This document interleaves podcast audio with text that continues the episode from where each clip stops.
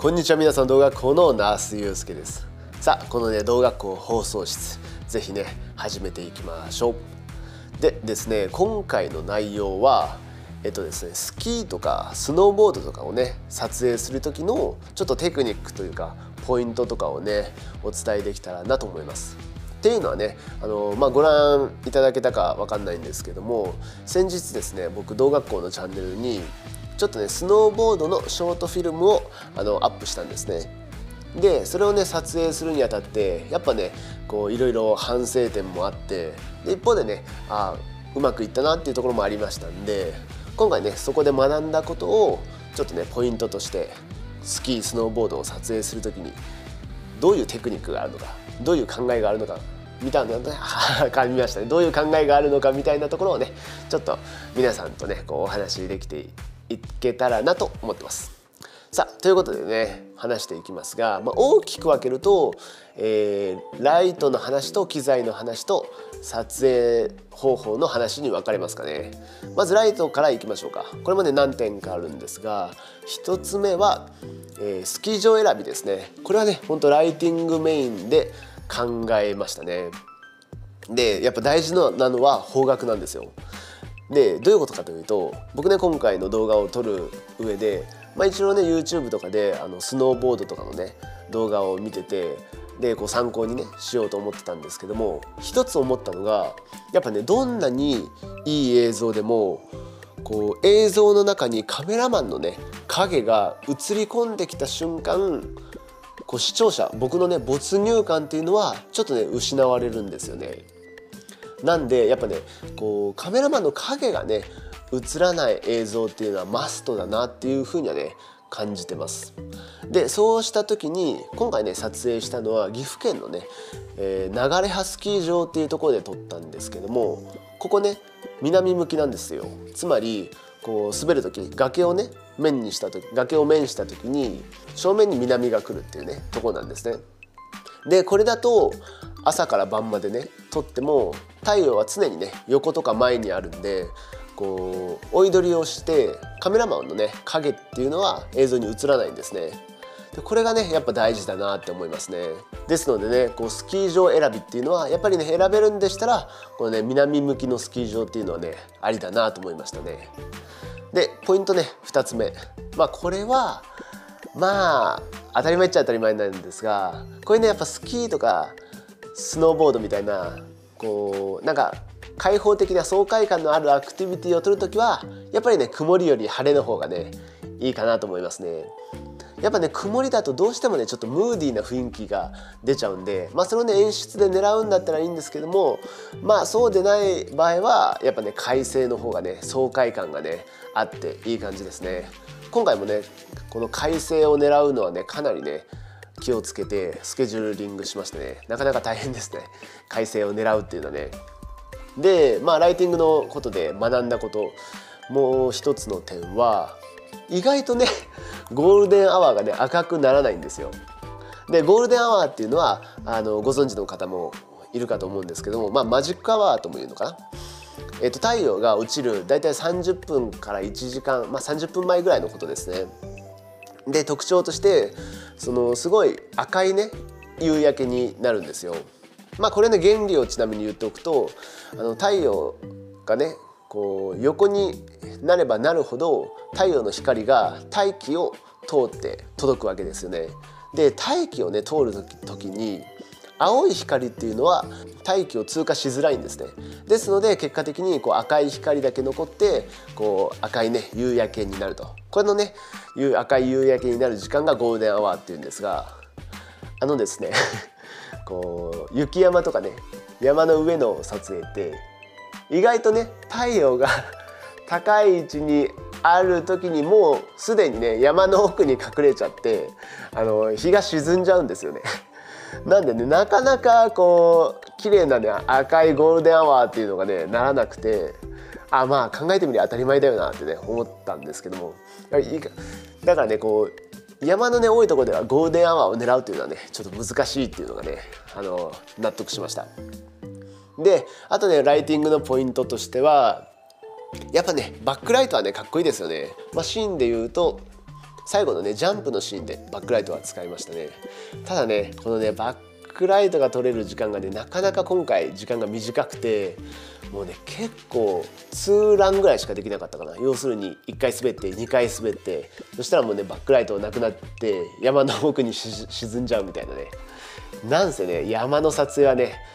こう太陽との格闘だなっていうのはね感じましたね。まあ、そこら辺がライトのことではいろいろね考えたところですかね。で次にね機材の話をすると、まあ、今回ね撮影機材は普通にねあの DJI-RS2 というジンバルとカメラが α6400 で、えー、レンズがタムロンの 1770mmAPS-C 用のねレンズですね。まあそこら辺はいいんですけどもそれよりもねこう撮影のスキーとかボードの装備っていうのはねこれがいいなっていうのはねありましたね。で基本的にカメラマンはボードよりもねスキーの方がいいかなと思います。やっぱりねスキーの方がこうコントロールしやすいですし止まるのも滑るのもねあの早いんで初動がね。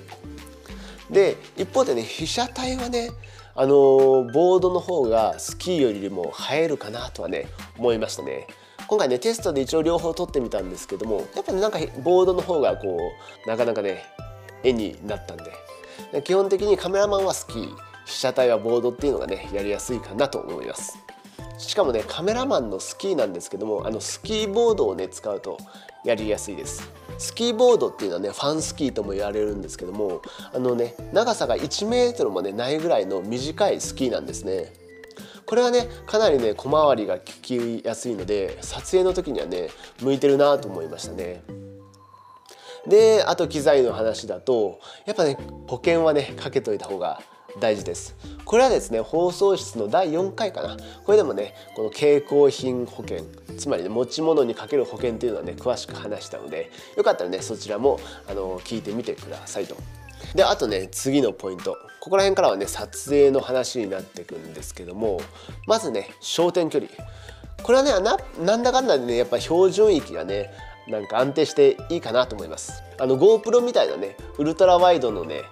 焦点距離だとまあ被写体を抑えるのは楽なんですけどもやっぱりね僕が撮っていてしかもね見ていてもね思ったのがまあワイドでも 24mm できたら、まあ、35mm ぐらいをこうワイドのね始まりとして使った方がなんとなくね絵としてはねあのまとまりがあったんでまあ可能だったらねワイドに行っても 35mm ぐらいまでの方がねいいかなと思います。で焦点距離のね使い分けっていうのもね大事でしたね。特にねあのテレフォトのレンジうん例えば 75mm を超えるところとかをね使っての撮影はねなかなか面白かったですね。やっぱりね 75mm とか 70mm か APS-C の 70mm なんでフルサイズだと 105mm ですね 105mm でねこう被写体をね左右に滑っていくのを追って撮るとねやっぱ被写体は映像の中に入ってるんですけども奥のね背景がものすごいね勢いでブレるのでなかなかね、あのユニークで面白いスキーとかスノボーの映像が撮れますね。とはいえねあのこれ撮るの超難しいんでなかなかね僕もね苦戦しましたね。結構3本ぐらい滑ってようやくまともなのが1本取れたかなみたいな感じなんで。これはねなかなか焦点距離テレフォトのレンジは難しいけど面白いけど難しいみたいなね。是非ね余裕があったら挑戦してみるといいかなと思います。でねその時のコツとしては基本的にはねモニターはね見ない方がいいと思います。それよりもこう滑りながらなんとなくこうレンズの先をプレイヤーに向けるイメージなんですよね基本的にモニター見てるともう反応が遅れちゃうのでそれよりも基本目はねプレイヤースノーボーダーとかを追ってでそれを追いながらなんとなくレンズの先をそのボーダーに向け続けるみたいなねイメージで撮るといいかなと思います。であとね撮影のポイントだと、まあ、よくあるね撮り方はこうスノーボーダーが前を走ってでねその滑ったコースを自分もね追って追い撮りするっていうのがあると思うんですけどもそれよりもね結構面白いなと思ったのは自分はねまっすぐに滑っていてでねその前を左右に滑るスノーボーダーをカメラだけねこう左右に振って追うっていう方がねなんかやっぱこうダイナミックなね左右にね振られるイメージが取れるんであのそっちの方がね面白いかなと思いましたね。であとねポイントあこれね結構言われたんですけどもあの正面からね撮る要するにスノー滑るスノーボーダーの顔側からね撮るっていうのがね映像としてね結構映えるとともにねなかなか撮るの難しいんじゃないかってね言われたんですけどもこれ実はね結構簡単で基本的にカメラをねジンバルロックモードにしてカメラは後ろを向けておくんですね。で僕はあのちゃんとね崖側を向いてずっと滑っていくんですよ。であとはね後ろのボーダーになんとなくカメラここからここまでね位置映ってるからあのつかず離れずで滑ってきてねっていう感じだとね簡単に撮れるんですよね。要するに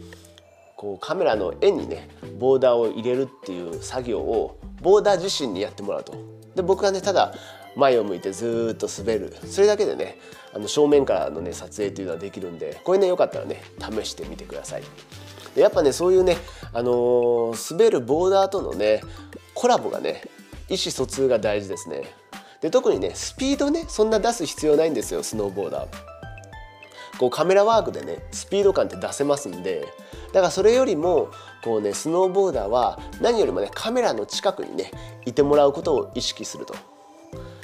結局ねカメラからね近ければこう映像はダイナミックになりますしカメラからね離れるとどんなにねスピードがあってもあの遠くの新幹線と一緒でゆっくり見えちゃうんでねそうやってねこう被写体と背景のね差があればあるほど早く見えるんで基本的にねボーダーはできるだけねカメラの近くにねいてもらった方がいいと思います。さあということでね今回はスキーやねスノーボードを撮影する時のちょっとしたアドバイステクニックポイントでした。もしね皆さんね何かの役に立てばね嬉しいです。まあ、正直ねスポーツを取るんだったらこれスキースノーボードにね限らずあの生きるテク生きるテクニックかと思いますのでね是非皆さんもね今後使ってみてくださいと。まあ、ということでね今回の動画校放送室はこれぐらいにしましょうか。でですねこれからちょっとね放送室であのトピックというかね話す内容とかもしくはねこう皆さんこういう質問があるみたいなのをねちょっと募集とかもねしようかなと思ってますんでそれは多分 Twitter とか Instagram とかでね募集しますかね。ですので、ね、もし皆さんなんか動画こう放送してこういうことね語ってほしいとかあとはね私那須祐介にこういう質問があるとかねありましたらまあ僕のできる範囲であの最大限答えさせてもらいますので是非ねそこら辺もソーシャルメディアをねチェックして僕にねなんかこうフィードバックとかご意見いただければ嬉しいです。